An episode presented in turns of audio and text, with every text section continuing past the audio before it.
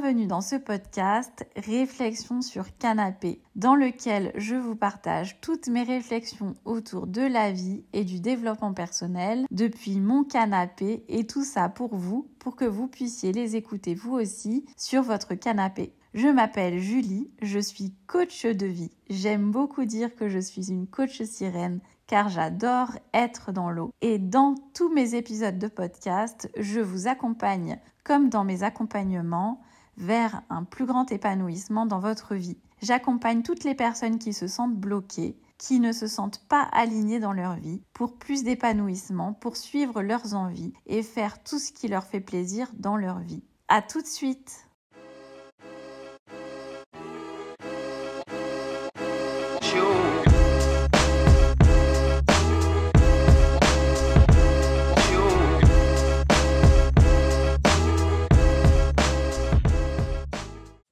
À tous, j'espère que vous allez bien. Je vous enregistre ce podcast depuis la Corse où j'ai eu plein plein d'élan de créativité, j'ai eu plein d'idées et il y a plein de choses que j'avais envie de vous partager. Aujourd'hui, j'ai envie de vous parler de la codépendance, de l'interdépendance et de l'indépendance. C'est des sujets qui m'animent tout particulièrement puisque hum, il y a deux ans, je me suis rendu compte que j'étais dans des schémas de codépendance énormes. Je pense que j'en avais pas tout à fait pris conscience avant puisque même si, même si j'étais suivie par une thérapeute depuis plusieurs années, je pense que les mots n'avaient jamais vraiment été mis dessus et hum, une fois que j'ai réalisé ça, j'ai réalisé aussi que malgré mon apparence très indépendante, j'étais pourtant dans, une très grande dépendance affective, donc dans euh, de la codépendance auprès de, des personnes qui m'entouraient, notamment en couple, mais pas uniquement. Hein. Aussi, euh, la, dépendance affective et la codépendance, c'est pas uniquement dans les relations amoureuses. Je fais cette petite parenthèse parce que hum, je pense qu'on en parle beaucoup dans le cadre des relations amoureuses, mais on en parle assez peu dans le cadre des relations familiales encore moins dans le cadre des relations de travail, mais je pense que c'est aussi très valable là-dedans, évidemment aussi en amitié.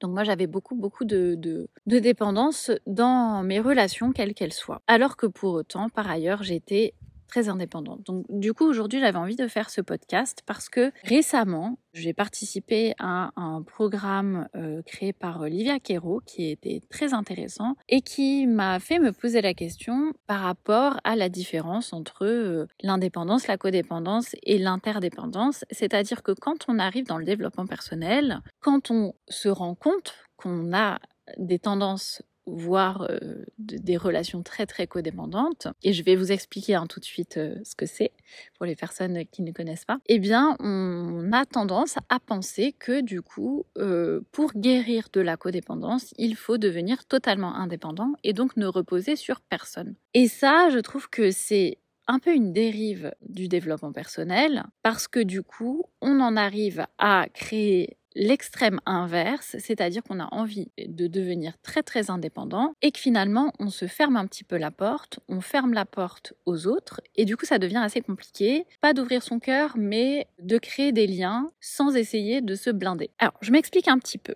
Donc déjà, par rapport à la codépendance, qu'est-ce que c'est? La codépendance, c'est dépendre des autres pour euh, répondre à ses besoins. Je m'explique encore un petit peu plus. Répondre à ses besoins, ça veut dire quoi?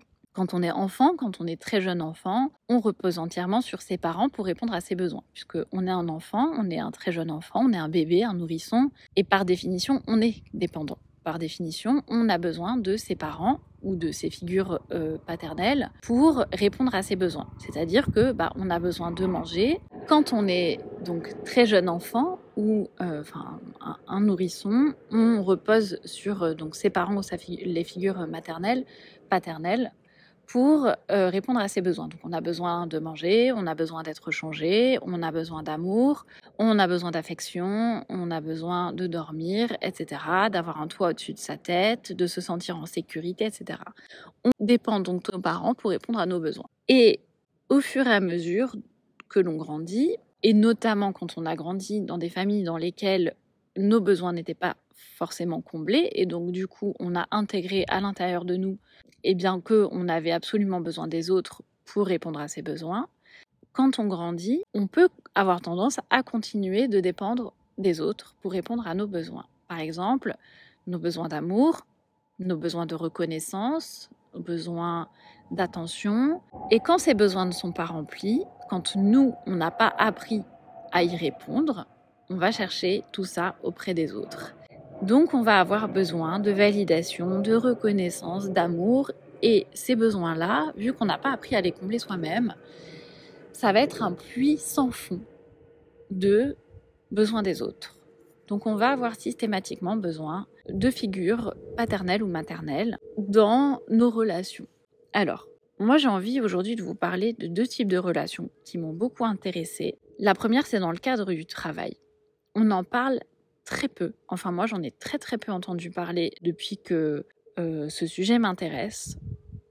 On en parle très peu des relations de codépendance au travail. Et pourtant, ça me paraît être un sujet énorme, extrêmement important, et qui peut énormément jouer sur la qualité de vie au travail, alors peut-être que ça parlera pas à tout le monde, c'est pas grave, mais moi j'ai envie de vous en parler parce que ça m'a concerné. Je cherchais des figures parentales dans le cadre de mes relations de travail et en particulier auprès de mes responsables. C'est-à-dire que ma première responsable avait un rôle de deuxième maman et mon deuxième responsable avait un rôle de deuxième papa. Et donc forcément, il y avait toutes les dynamiques qui sont liées à des relations familiales pas forcément euh, extrêmement saines dans le sens où j'avais besoin de validation, de reconnaissance et aussi de chercher les limites. Donc c'était assez compliqué parce que bah, c'était vraiment comme si au sein de mes relations de travail, et notamment du coup avec mes managers, j'avais besoin de, de, tester les limites. Donc j'arrivais euh, souvent tard, etc.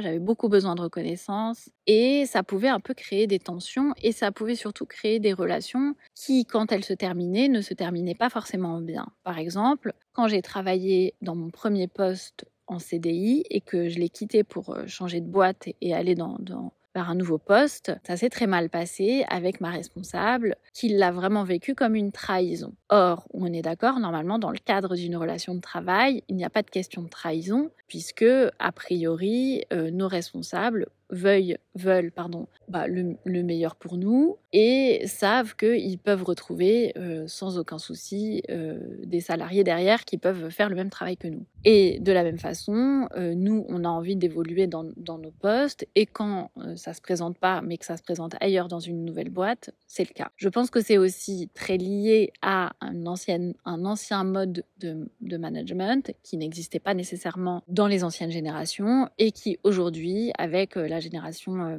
X, Y, Z est très très présente. C'est-à-dire que je pense que dans nos générations, et quand je dis ça, je vous dis, moi j'ai 34 ans, je pense que dans, dans, dans, nos générations, on a besoin euh, de changer plus souvent et la question de la loyauté au travail ne se pose pas du tout de la même façon, puisque on a besoin d'avoir de la motivation pour rester. Et quand on ne l'a pas, c'est-à-dire assez régulièrement, donc euh, pas d'augmentation, euh, pas de, d'évolution dans nos postes, euh, d'intérêt qui soit, comment dire, motivé, etc., bah forcément on a envie de changer. Bref. Ça veut dire que, pour reprendre ces relations codépendantes, on est dans une relation un peu de famille dans le cadre du travail, ce qui ne devrait pas être le cas puisqu'on est tous des professionnels.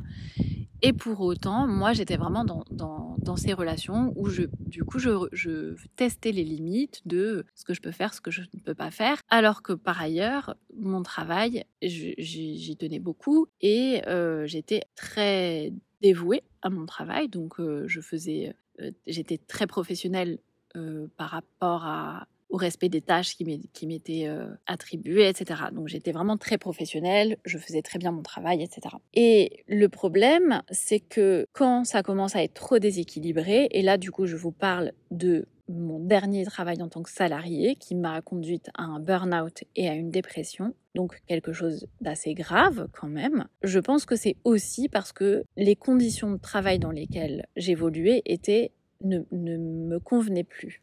Et je pense, enfin, c'est vraiment une piste. Je n'ai pas de réponse à cette question. C'est pas une affirmation que je fais, mais je pense que ça peut être très intéressant de se poser la question, de savoir si aussi parce que nous-mêmes, dans nos relations et donc dans nos relations de travail, on ne fonctionne pas dans un milieu sain. Et je ne me lancerai pas dans dans euh, l'apologie ou pas euh, du capitalisme, etc. C'est pas du tout le sujet.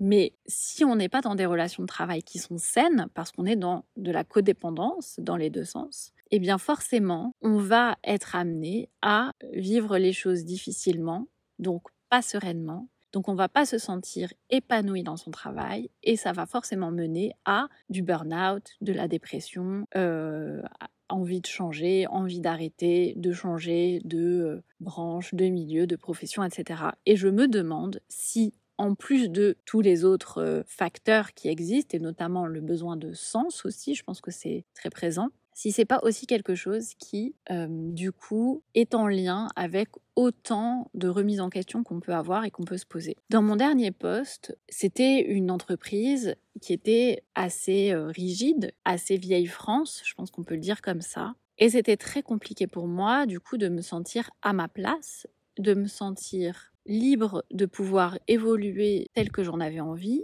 tel que j'en avais besoin même, je, dirais. Et finalement, la mise en place de ce, de ce système qui n'était pas très bienveillant envers moi, j'ai pas envie de faire de généralisation pour dire euh, envers tous les salariés, mais en tout cas certainement envers moi, a favorisé, euh, je pense, euh, le fait que je me sente très mal dans cette entreprise et du coup que je fasse un burn-out et qu'ensuite je parte en dépression.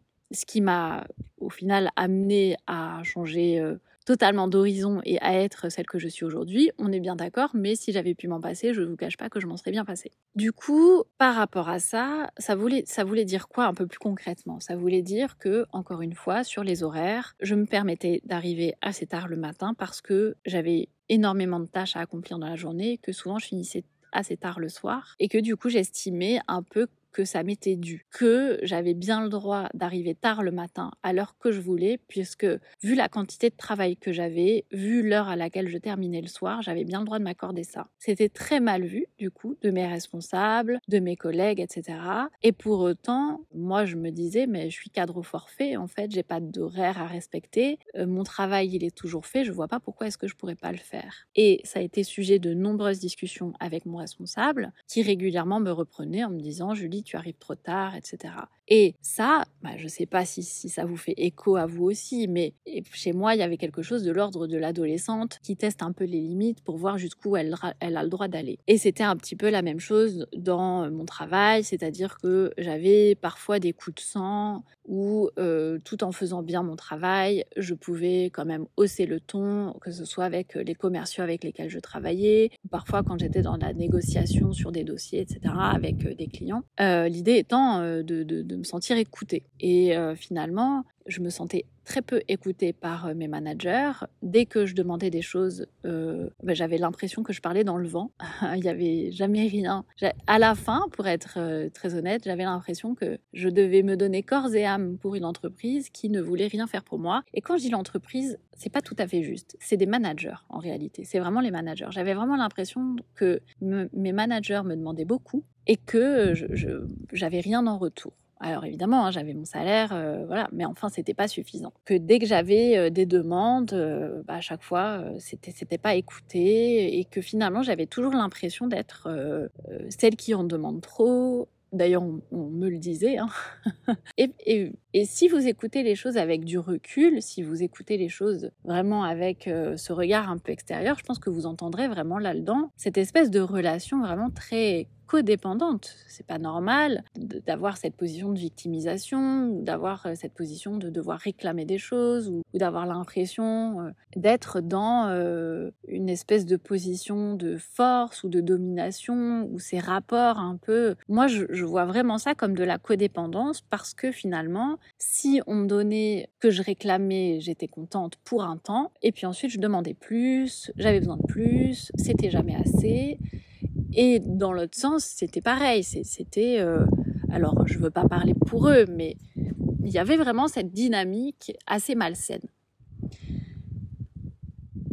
Donc ça, c'est la première chose que je voulais dire par rapport à la codépendance, parce que je pense vraiment, et à mon avis ça mériterait d'être beaucoup plus creusé, mais là je dis vraiment les choses telles qu'elles me viennent, la codépendance au travail, on en parle assez peu, mais je pense que ça entretient un rapport dans nos vies de façon générale qui est très malsain. Et du coup, la deuxième chose dont j'avais envie de parler par rapport à la codépendance, c'est la codépendance dans les relations de couple. Et ça m'a énormément concernée pendant énormément d'années. Dès mes premières relations, euh, quand j'étais euh, adolescente, quand j'avais 18 ans, etc., je me suis rendu compte que je m'étais totalement, et de façon générale, je m'enfermais totalement dans mes relations amoureuses.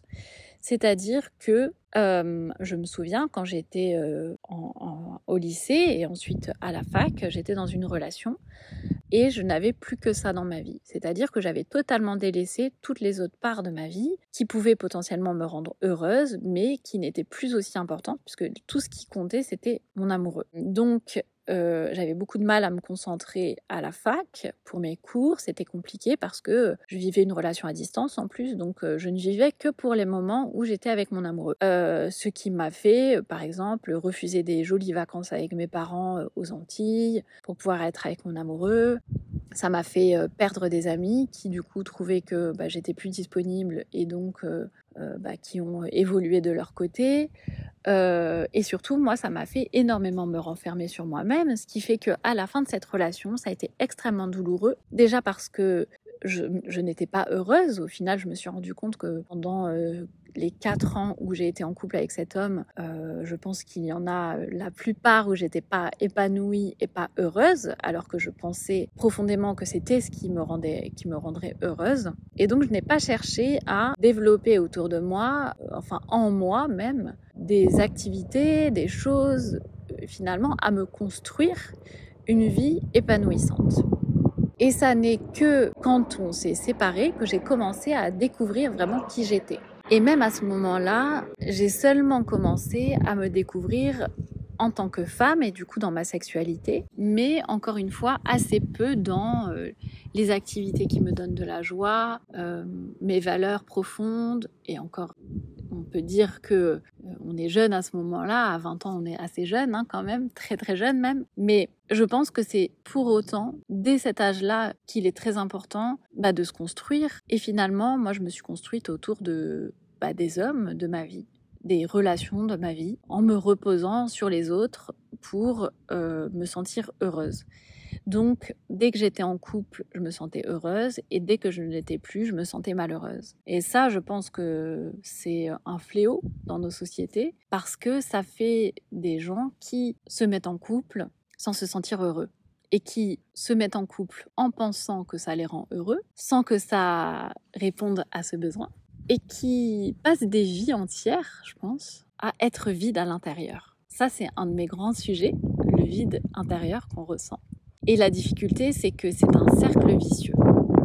Parce que quand on se sent vide à l'intérieur, on a besoin de l'autre. Et quand l'autre n'est plus là, on se sent vide à l'intérieur parce que l'autre n'est plus là. Donc on va chercher à combler ce vide. Et ça, ça peut passer par plein plein de choses différentes. J'ai fait déjà des podcasts sur ce sujet, j'en referai encore parce que je pense que c'est un sujet euh, extrêmement intéressant. Moi, c'est quelque chose qui m'anime beaucoup. Euh, et je pense qu'on n'en parle pas beaucoup d'ailleurs. Du vide qu'on peut ressentir à l'intérieur de soi, qui peut parfois nous faire faire euh, n'importe quoi. Vraiment, je pense que quand on ressent du vide en soi, on peut faire absolument n'importe quoi. Et c'est très très dangereux parce que du coup, on part un peu à la dérive et on, on ne vit plus la vie qu'on a envie de mener, on vit une vie qu'on croit devoir mener ou qu'on pense pouvoir mener ou qu'on pense être la réponse, alors qu'en fait la réponse, elle est jamais là. Mais je m'égare un petit peu. Reparlons euh, de la codépendance au sein des relations amoureuses. C'était, ça a toujours été vraiment très compliqué du coup pour moi de euh, vivre ces relations parce que je ne vivais que pour les moments où j'étais avec l'autre, je ne vivais que pour l'autre. Et du coup, c'était des relations qui n'étaient pas épanouissantes, mais surtout dans lesquelles je n'étais pas moi-même et je n'osais pas être moi-même et je ne pouvais pas l'être. Pas dans le sens que j'étais fausse ou dans le sens où je, je, ouais, pas dans le sens où j'étais pas moi, évidemment, on est toujours soi, mais plutôt dans le sens où j'étais une version de moi-même totalement édulcorée, totalement à la recherche de l'approbation de l'autre, en quête de l'amour perpétuel. et de marques, de preuves de cet amour. Et la dernière relation vraiment codépendante que j'ai eue, c'était justement au moment de mon burn-out. J'avais évidemment pas réalisé euh, que c'était ce genre de relation, mais ça l'était énormément. Et ça a été une relation très très douloureuse. Elle n'a pas duré très longtemps, elle a duré quelques mois à peine. Et pourtant, ça a été une relation très difficile à vivre parce que j'étais... Alors, il faut savoir que j'étais quand même déjà dans une, grosse angoisse par rapport à mon travail, etc., par rapport à ce que je voulais, tout ça.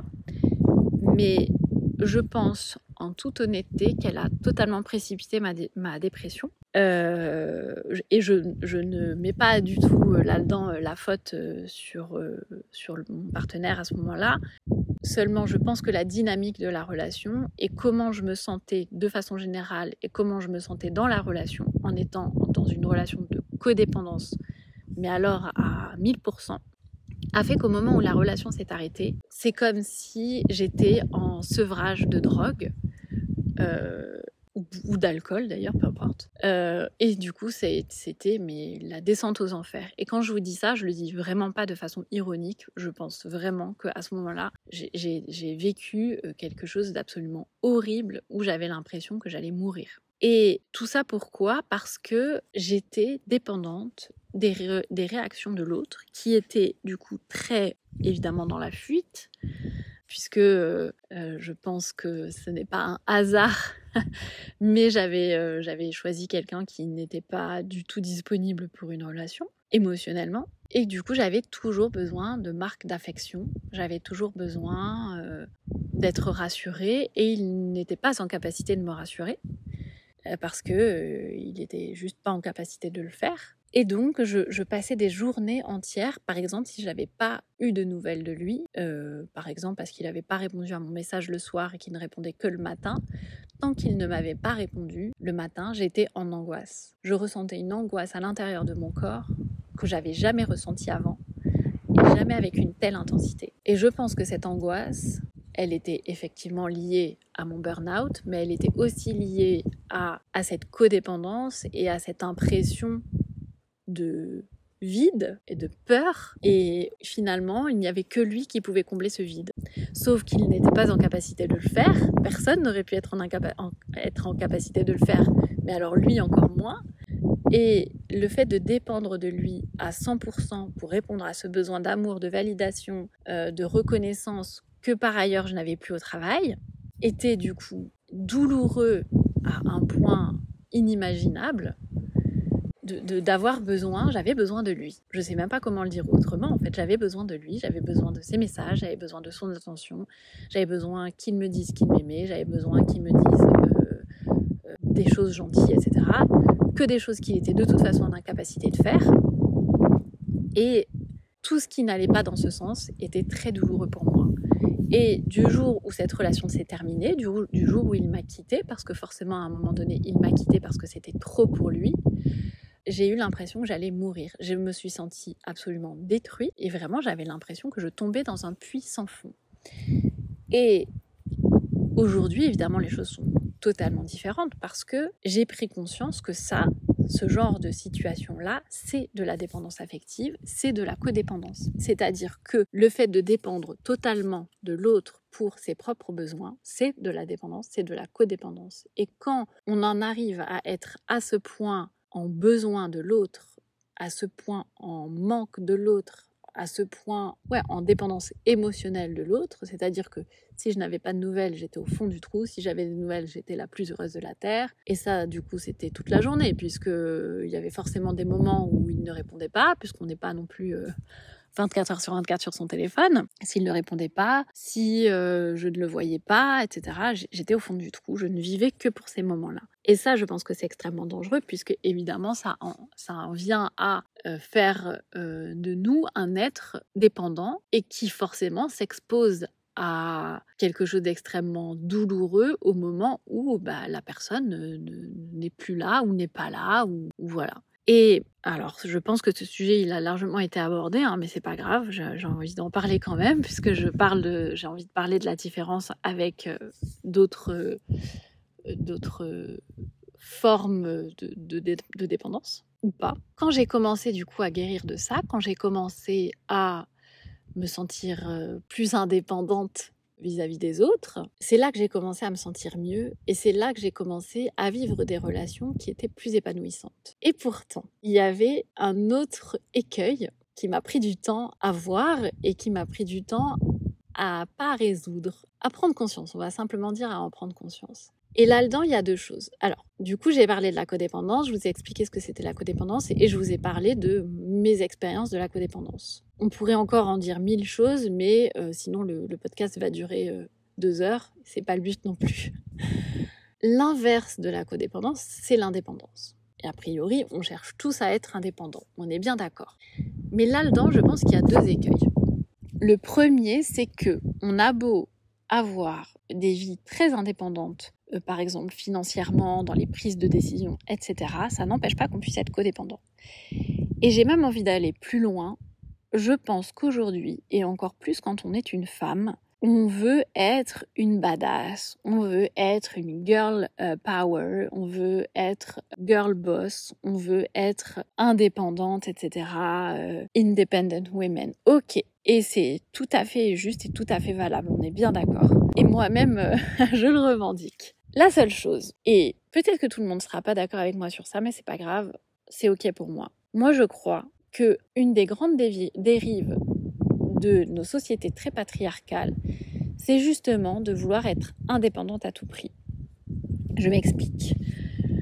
J'ai un père dont les parents sont était agriculteur et qui vient du coup d'une famille euh, d'agriculteurs qui ont appris à faire beaucoup de choses par eux-mêmes. Voilà, mon père, euh, quand il était euh, plus jeune et, et du coup évidemment aujourd'hui aussi, son grand truc c'est de tout savoir faire seul, pas demander de l'aide et de tout savoir faire seul. Et c'est vraiment quelque chose qui m'a été inculqué aussi de par ma mère qui du coup s'est beaucoup retrouvée seule aussi parce que bah, mon père euh, était pilote et puis ensuite ils se sont séparés, donc elle s'est retrouvée euh, toute seule. Et je pense que c'est du coup aussi le cas de beaucoup de mères célibataires qui se retrouvent totalement seules à gérer des enfants qui du coup doivent apprendre à tout faire toutes seules. Et du coup, en tant qu'enfant de ces parents-là, on se dit quoi? On se dit, bah moi aussi, je dois tout faire seule. Moi aussi, je dois me débrouiller. Il faut que je sache tout faire toute seule. Il faut que je sois une badass, une independent woman. Je n'ai pas besoin d'un homme dans ma vie. Euh, c'est bon, quoi. Et encore une fois, c'est tout à fait valable. Et souvent, la plupart du temps, je pense que c'est une vraie forme d'adaptation. Hein. Quand on est mère célibataire, en fait, on n'a pas le choix.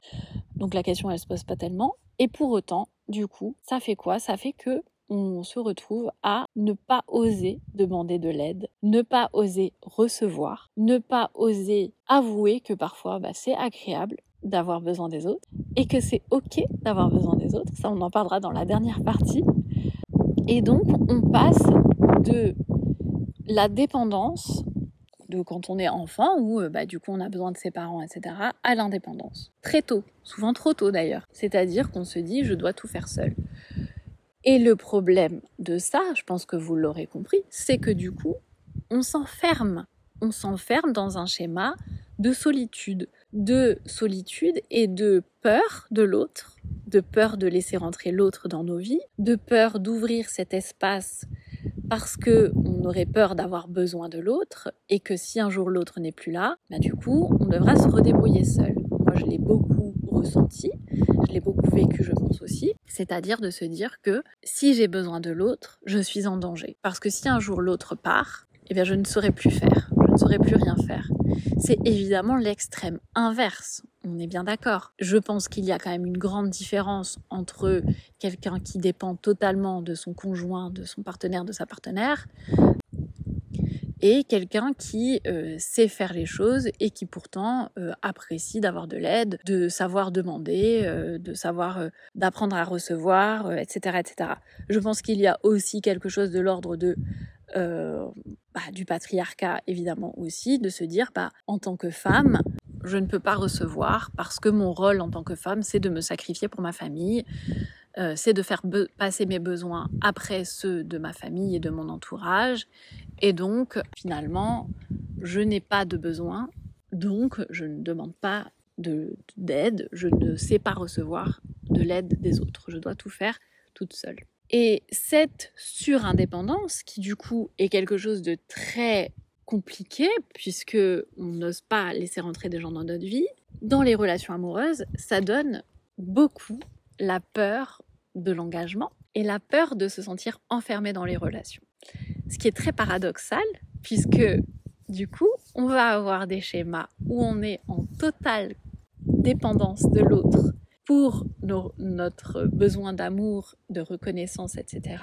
Et par ailleurs, on va avoir très peur de se sentir enfermé dans la relation, emprisonné dans la relation, de perdre notre liberté et euh, de perdre notre indépendance financière, euh, matérielle, quotidienne. Donc vous voyez, c'est très pervers. Et la deuxième chose par rapport à l'indépendance, c'est quand on est sur notre chemin de développement personnel, quand on a du coup pris conscience de ce schéma de codépendance, eh ben c'est d'avoir peur d'y retourner. Donc quand on a peur de retourner dans un schéma, qu'est-ce qu'on va faire? Ben, On va pas oser. On va pas oser ouvrir la porte à l'autre pour expérimenter une relation qui pourrait nous mettre en danger, puisque le danger, du coup, on l'a compris, venait de, cette, ce schéma. Quand on a compris que ce schéma nous mettait en danger, bah, vous comprenez que forcément, on n'a pas envie d'y retourner et que ça nous fait peur. Sauf que quand on fait ça, j'ai envie de parler un peu plus concrètement là quand, je vous dis ça.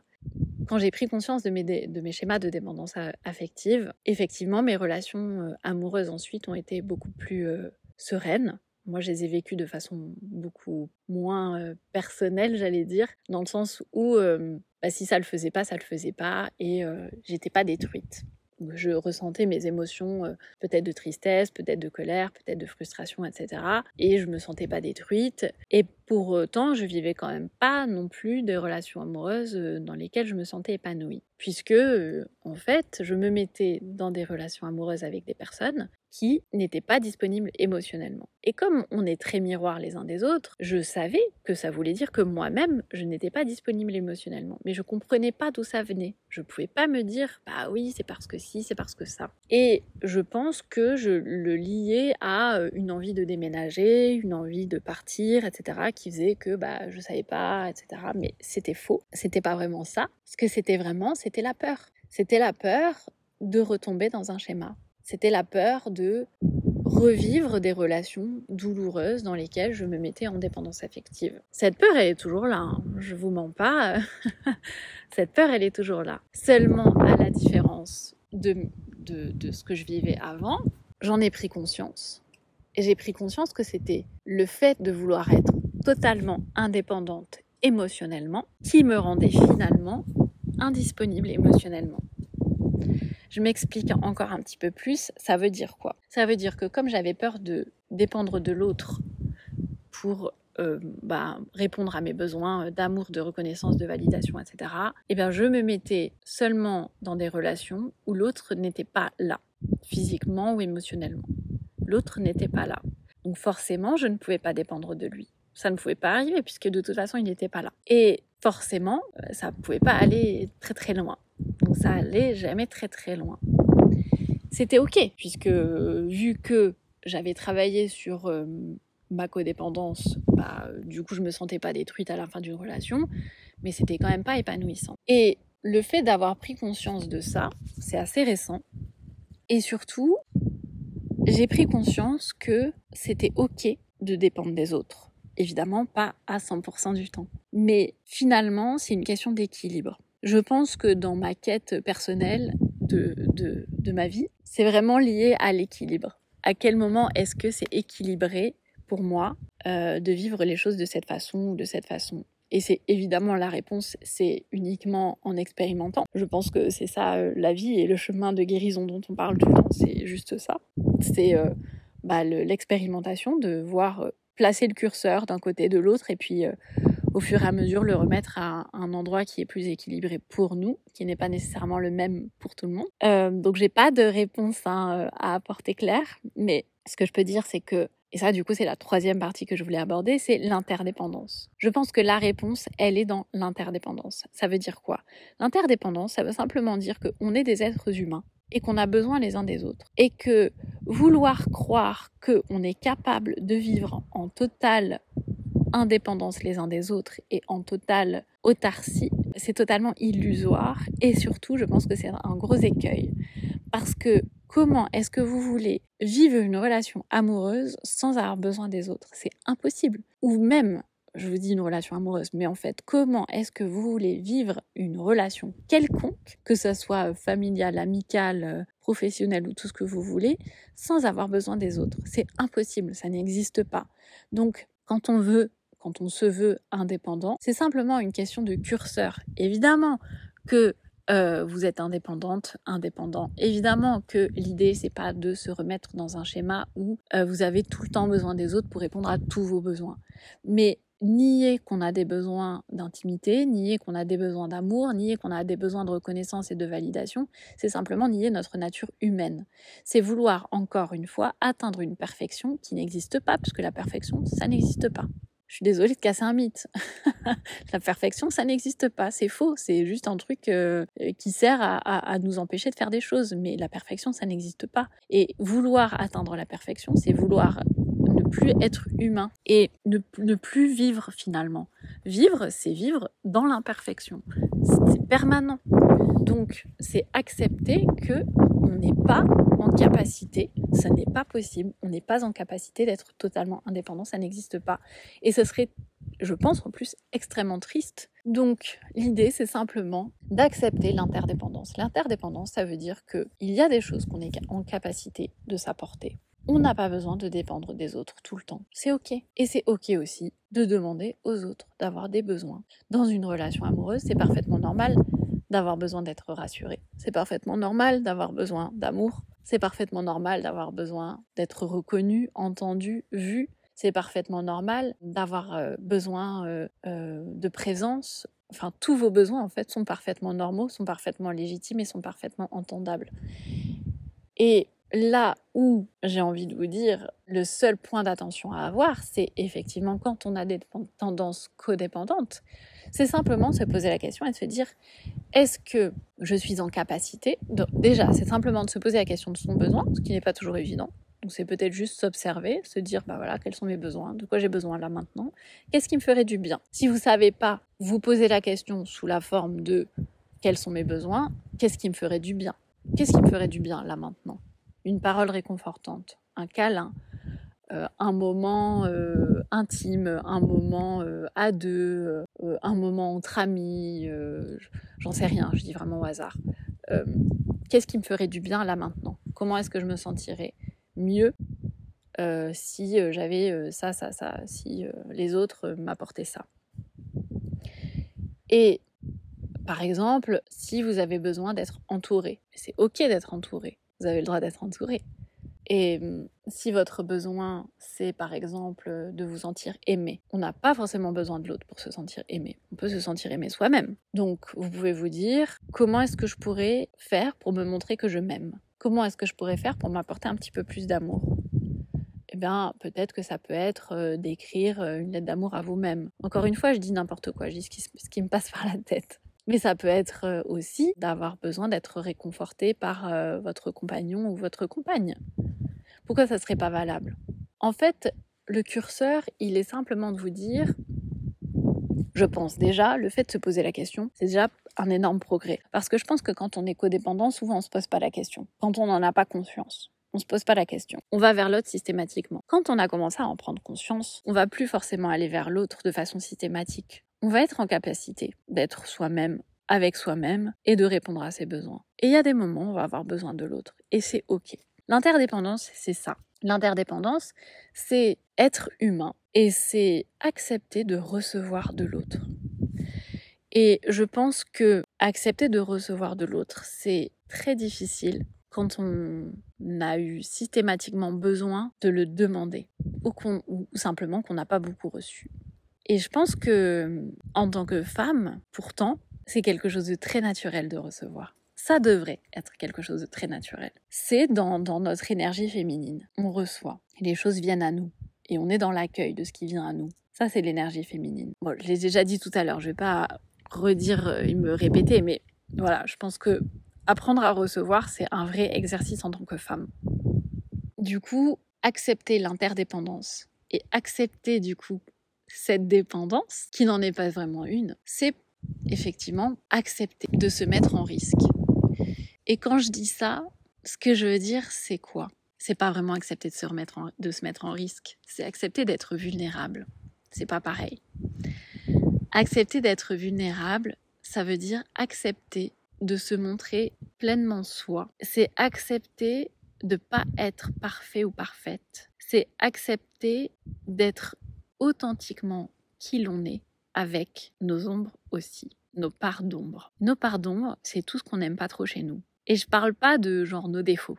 Je parle pas de ça. Je parle de tout ce qui nous fait un peu honte, tout ce qu'on n'ose pas trop dire, tout ce qu'on n'ose pas trop montrer, tout ce qu'on n'aurait pas envie qu'il soit là. Et ça, la part d'ombre d'avoir besoin de l'autre, elle est très clairement là. Quand on a été codépendante, on a honte. Quand on a été codépendante, enfin moi je l'ai énormément ressenti, je ressens énormément de honte vis-à-vis de qui j'ai pu être et comment j'ai pu être, et comment je me suis comportée dans certaines relations. Et, pour autant, euh, je faisais comme je pouvais à ce moment-là, hein, on est bien d'accord. Mais quand on a été codépendante, on a honte. Et du coup, on veut pas que ça se reproduise. Donc, on veut plus, plus jamais être dans ce truc-là. Et je crois que du coup, être vulnérable dans une relation, quelle qu'elle soit, mais principalement dans une relation amoureuse, quand on a des, schémas de codépendance, c'est lâcher prise sur cette honte, c'est lâcher prise sur ses besoins et sur le fait d'avoir besoin de l'autre. Et j'ai juste envie de vous laisser avec ça aujourd'hui. Parce que je trouve que ça mérite de méditer dessus. Et j'ai pas envie d'ajouter d'autres choses par rapport à ça. Voilà ce que j'avais envie de vous partager dans ce podcast aujourd'hui. Je suis très contente d'avoir pu euh, le faire, d'avoir pu euh, aborder ces sujets avec vous. Je vous souhaite une très belle journée et je vous dis à très vite. Le podcast Réflexion sur canapé, c'est fini pour aujourd'hui. Je vous remercie infiniment d'avoir écouté cet épisode. J'espère que cela vous a apporté de la joie dans votre journée. Si cela vous a plu, je vous invite à mettre 5 étoiles sur Apple Podcast. Et si vous avez envie d'aller plus loin, que vous voulez me poser des questions ou me partager vos réflexions, vous pouvez rejoindre mes réseaux sur Julie Bourget Coach sur Instagram ou sur Facebook. Je vous dis à très vite pour un nouvel épisode.